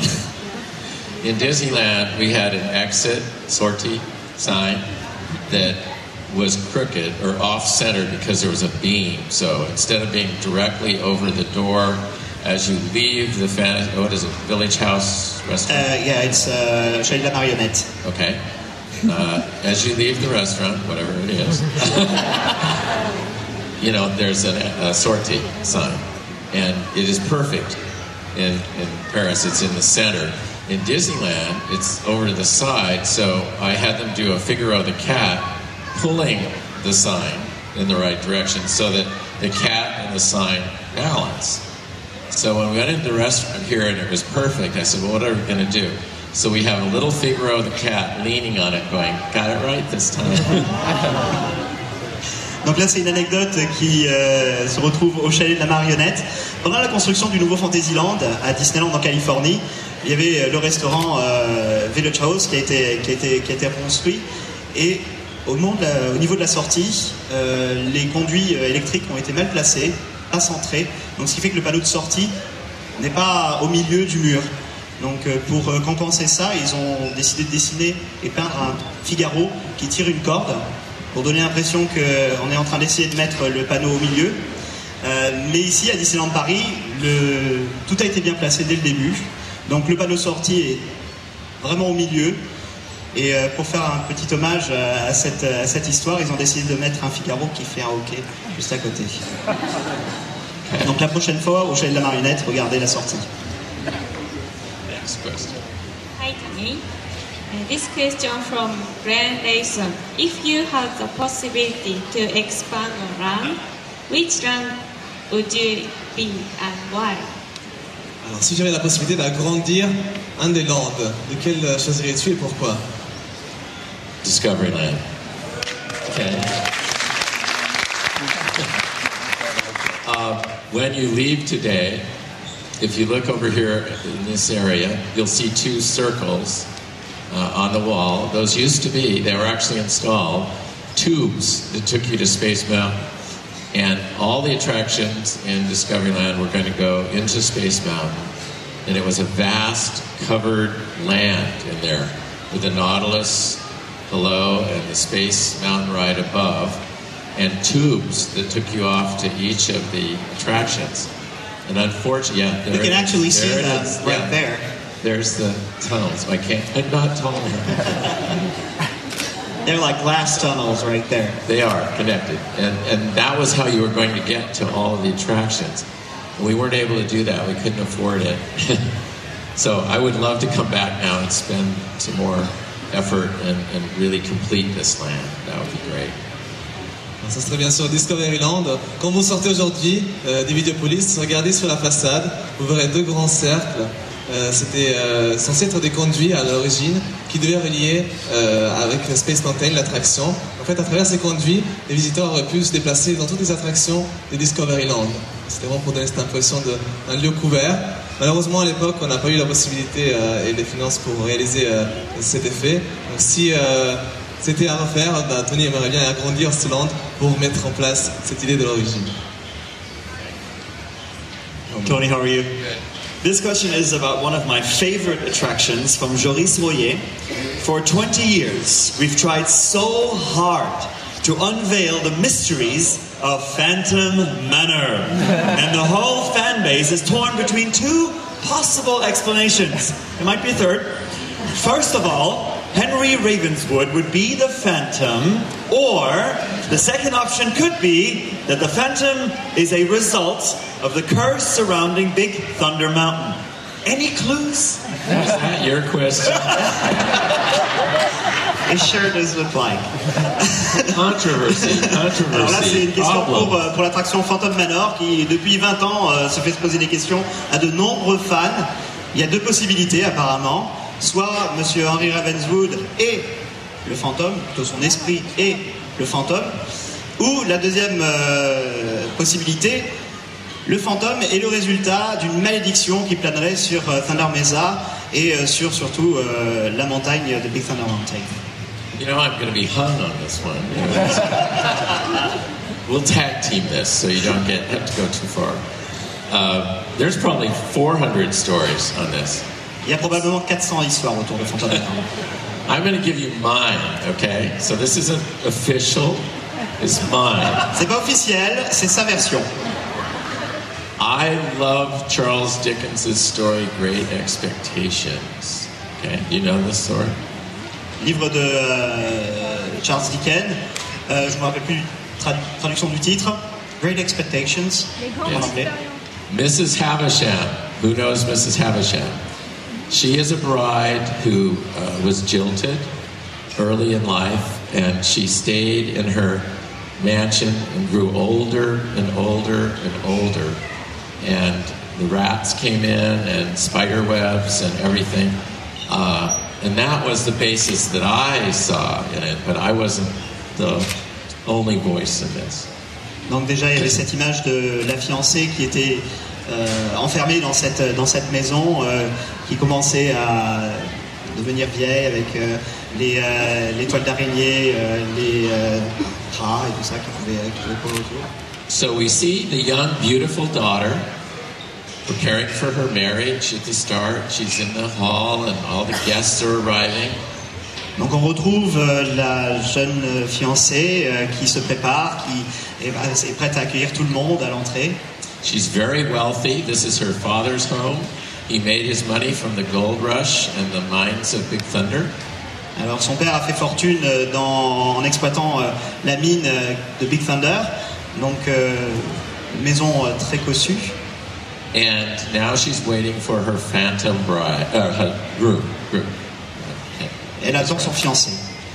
Could be a bride too, you know. Gotta be equal here.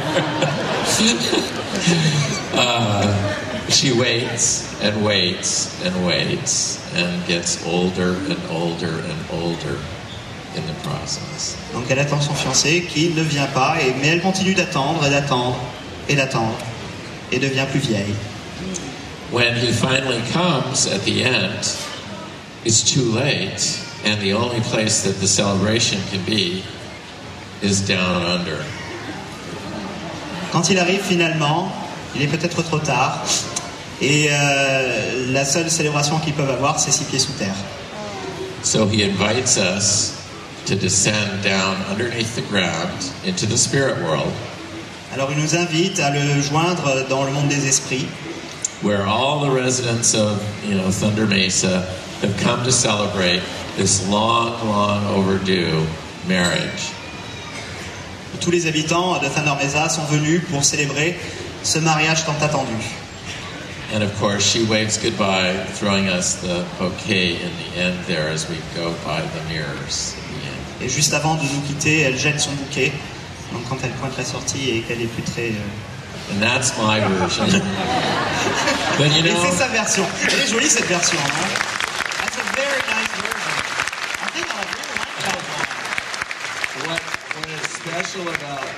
Storytelling is you write the stories.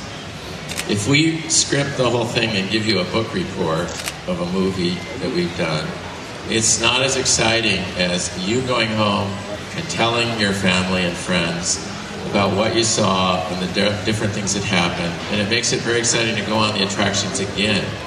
If it's the same old thing and scene, scene, scene, it's just like the movie, that's not any fun. That's why 20 years after, they're still wondering. And that's why people keep going. Donc c'est ça aussi, c'est à vous de vous faire votre propre idée, votre propre histoire de cette attraction. C'est comme quand on va ton film, on, on en a tous sa propre interprétation. Et euh, justement, si euh, tout était devant nous dès le début, peut-être qu'on aurait moins envie d'y retourner et d'y retourner et d'y retourner. You know, and while the picture's up here, you can see again the importance of making it look or read visually. So the, the instead of a sign to tell you that that's a haunted house, we created a look that looks haunted on it because of the multiple languages here. So it was really important to make it speak visually. Et aussi, on a beaucoup euh, utilisé euh, le visuel pour communiquer avec les différents visiteurs de Disneyland Paris, puisqu'on est au milieu de l'Europe et euh, tout le monde ne parle pas la même langue, mais au moins comprend visuellement ce que signifient les choses. Donc c'est pour ça qu'une maison hantée doit déjà montrer ce qu'elle est dès l'extérieur. The great actor Vincent Price, by the way, here comes trivia. Vincent Price supplied the scream at the end of the elevator fall. He also did the complete narration, but we were warned against using it because they felt it was too American, even though it was in French. But I think hearing an American accent would have actually been good, and if you guys yell enough, maybe we could bring that back. it was the last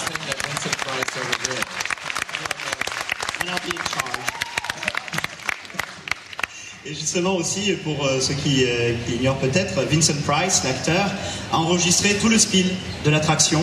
Non seulement, euh, pas simplement le rire, comme on peut l'entendre euh, à différents moments, et euh, cette version existe aussi en français. Donc un jour peut-être, on verra. And the other trivia thing is the music was reorchestrated by a young man who's gone on to great fame and fortune by the name of John Debney, who now is doing major motion pictures. But we got him when he was just a kid, and it was a beautiful score. Et c'est John Debney euh, qui a quand même une très grande carrière maintenant dans le monde du cinéma, qui s'est occupé euh, de l'arrangement de, de Phantom Manor, qui a fait vraiment un très très beau travail sur, euh, sur cette attraction et euh, qui mène une très grande carrière depuis. Thank you. Tony. Thank you, Tony. merci beaucoup. That's all the questions we have.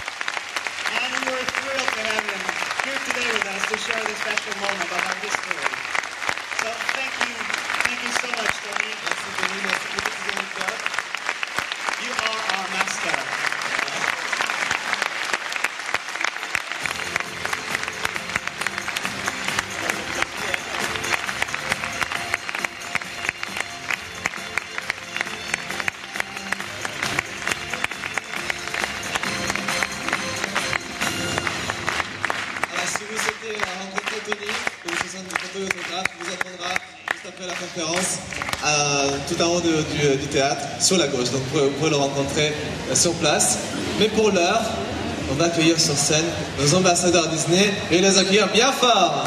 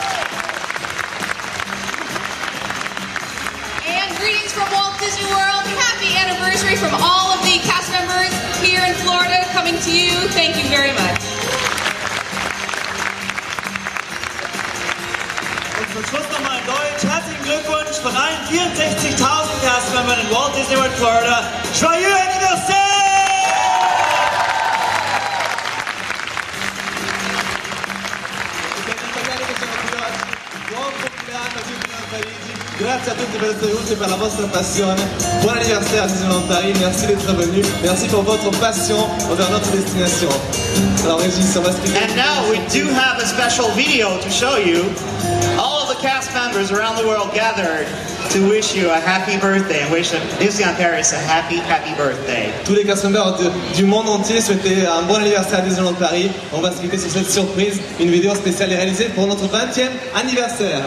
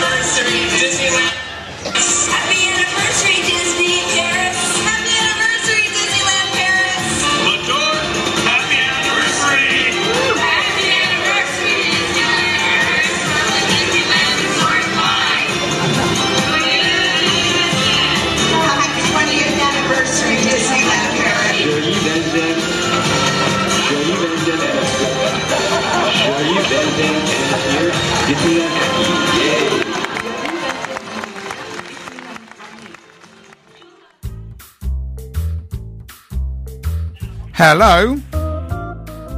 Is this the red telephone box in Epcot? This is the red telephone box in Epcot. Wow, well, this This is the Disney Brit podcast, and we're based in the UK, and we ring the red telephone box to say hello to people, and you picked up the phone, so hello. Hello. This probably sounds really strange, I'm sure. Um, are, are you on spring break? I am on spring break. I'm sorry, I, I didn't ask. What's your name?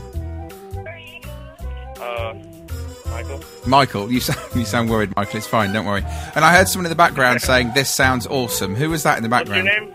Uh, I'm, I'm Adam. Adam. Yeah. Okay, nice to meet you. Who's, Adam. who's that in the background who was shouting, This sounds awesome?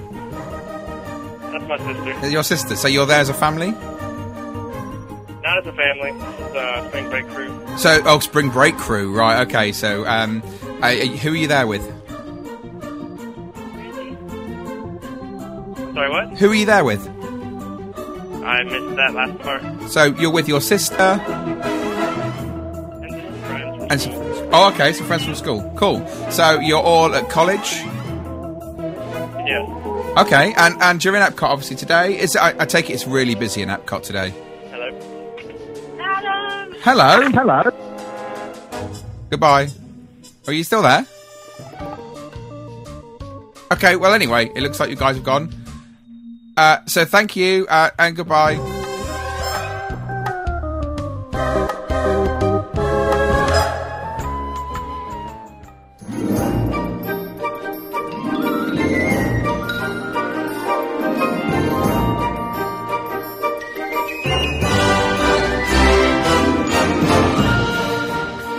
Well, that is the end of the show. Thank you once again for joining us. Sorry. Oh, look at you two just shouting out. You're not supposed to. You're not supposed to say anything yet.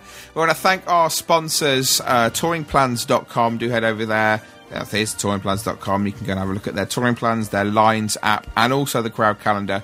Genuinely is an absolutely fantastic resource if you get the chance. If you do not spend another $12 this year, get over there and spend it on touringplans.com because that stuff is well worth getting hold of. Do you know it's even cool just to sit here and load it up and just see how long the wait is, just to be nosy. So you can, just to be nosy. Um, 'cause the wait should also have eight hours added on, because you're going to have to get yeah, that's true. The, So tra- the transport to the airport. I mean, that'd be even better if they could figure out and go, GPS goes, are you in the UK? Therefore, Therefore the wait wait's this currently is 12 hours, 50 minutes. well, thank you for joining us, Jez. Absolute pleasure. And thanks, Craig. It's nice to see you back. You're welcome. You're Make welcome. sure you email us your questions, your comments, and your suggestions to podcast at disneybrit.com. You can also ring our voicemail number, which is 407 545 7980. And there's also a free way you can leave us a wonderful voicemail. If you go over to disneybrit.com and on the right hand side there is a little tab that says send your feedback and you can leave us a little voice message on there with the feedback of uh, the website or about the show or anything like that. And if you leave one, we can then put that in the show as well. So do go over to disneybrit.com and leave your feedback on the website and we'll play those as well as long as they're clean. And that obviously reminds you to check out disneybrit.com for your latest news and rumours as well as our Facebook page, a Disney fan page. You can find it myself, Juz, Kez, and Craig because he's back again, and also Mouse. he's not. Mag- Well, he's briefly just for this episode. You might as well find up Craig 'cause he's probably the UK Vinylmation biggest poster at the moment. Yeah, he is. He, he hoards them. He's our Vinylmation mule. Um, you can still download Mouse Mag, latest edition, episode issue six. Sorry, is out and available to download, and you can get it through the MagCloud iPad app. Too. Check out our YouTube channel. There'll be some more videos going up there uh, over the coming months as I make my trip out to Disneyland Paris to try out all the 20th anniversary stuff. Have we can not been also- invited with yes, you can come No. if you want to. Uh, you can also check out our sister podcast, Iron Orlando. We've also got a Busch Garden show, a Universal show. We've got you name it. We've got a show for it, except for No, we Legoland, because we're still building that brick by brick. And you can, Hooray. and you can also check out our radio station, Orlando Sky Radio. I have it on quite often in my house because I just quite enjoy listening to some of the old music and then those little bits of. Um, Orlando based adverts that are really cool, although it is strange hearing about milking a cow in the middle of one advert. And if you're going to listen to it, listen to it nine o'clock Sunday. Might as well. Nine o'clock Sunday because you'll hear I always the Craig turn it off Duncan Soul Show as well. And Friday. And Friday as well. Uh, well, that's it. That leaves me with nothing else to say other than the next show will be on Wednesday, the 9th of May, and it's going to be our very special Mouse Meets live show. So until then, it leaves nothing to say other than we'll see you.